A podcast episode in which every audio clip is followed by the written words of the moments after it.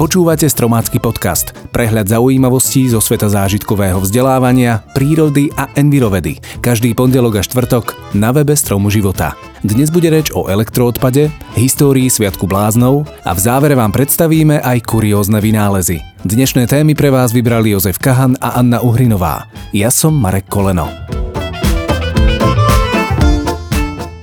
V našich domácnostiach sa nachádza veľké množstvo elektrospotrebičov, z ktorých sa jedného dňa stane so 100% istotou elektroodpad.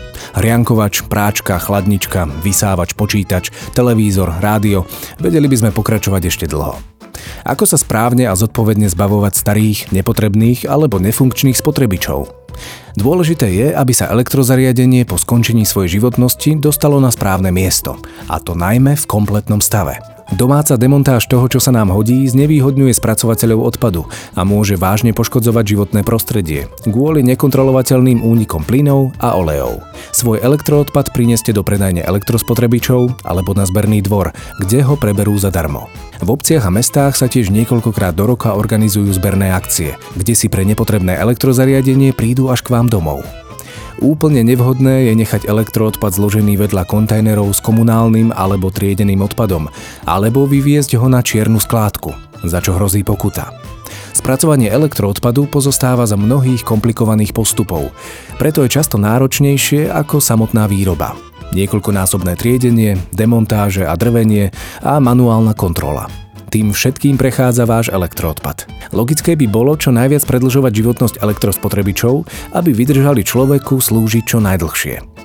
Žiaľ, technický pokrok a orientácia na konzum vedie k produkcii síce výkonných zariadení, ale s relatívne krátkou dobou používania. A keďže od výroby plne zrecyklovateľných elektrospotrebičov sme u nás ešte veľmi ďaleko, zamyslíme sa aspoň nad tým, akými spotrebičmi sa doma či v práci obklopujeme.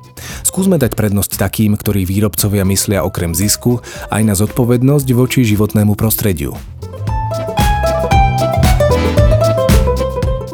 1. apríl u nás oslavujeme žartíkmi a chytákmi ako Deň bláznov.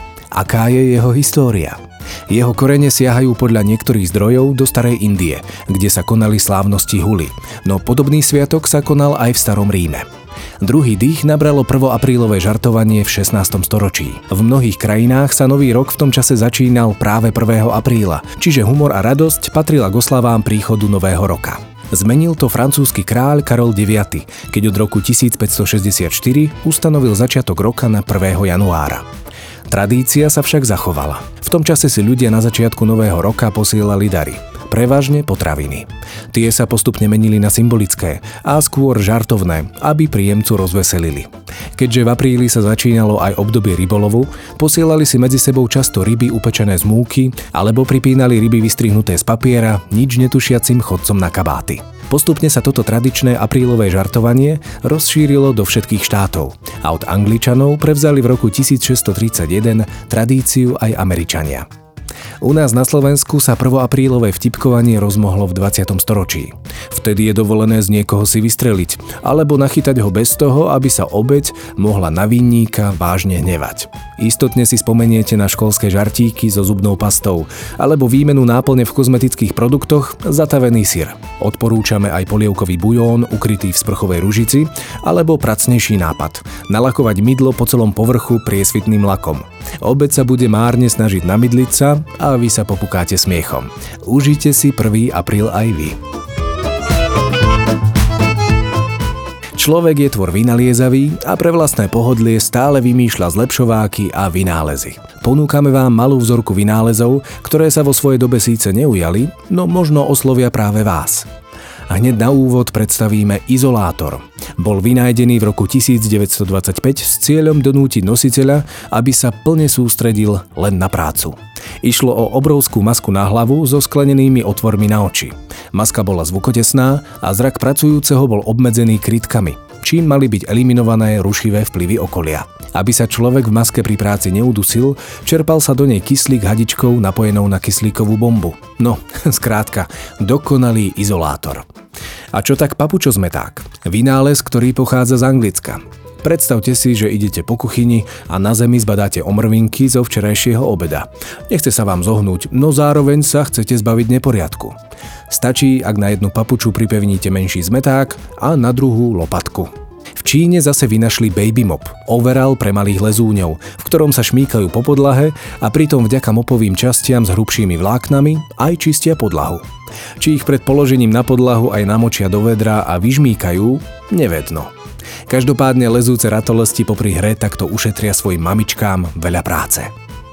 Teší nás, že aj v Indii myslia na klimatické zmeny a snažia sa zachytiť metán, ktorý produkujú tamojšie posvetné kravy.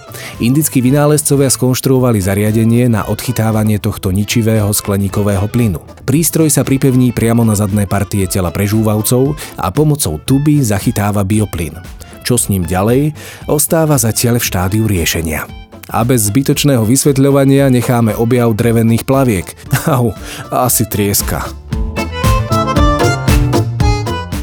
Zajtra 2. apríla je Medzinárodný deň detskej knihy, ktorý sa oslavuje pri príležitosti narodenia rozprávkara Hansa Christiana Andersena. Oslavte tento deň čítaním rozprávok deťom alebo návštevou knižnice.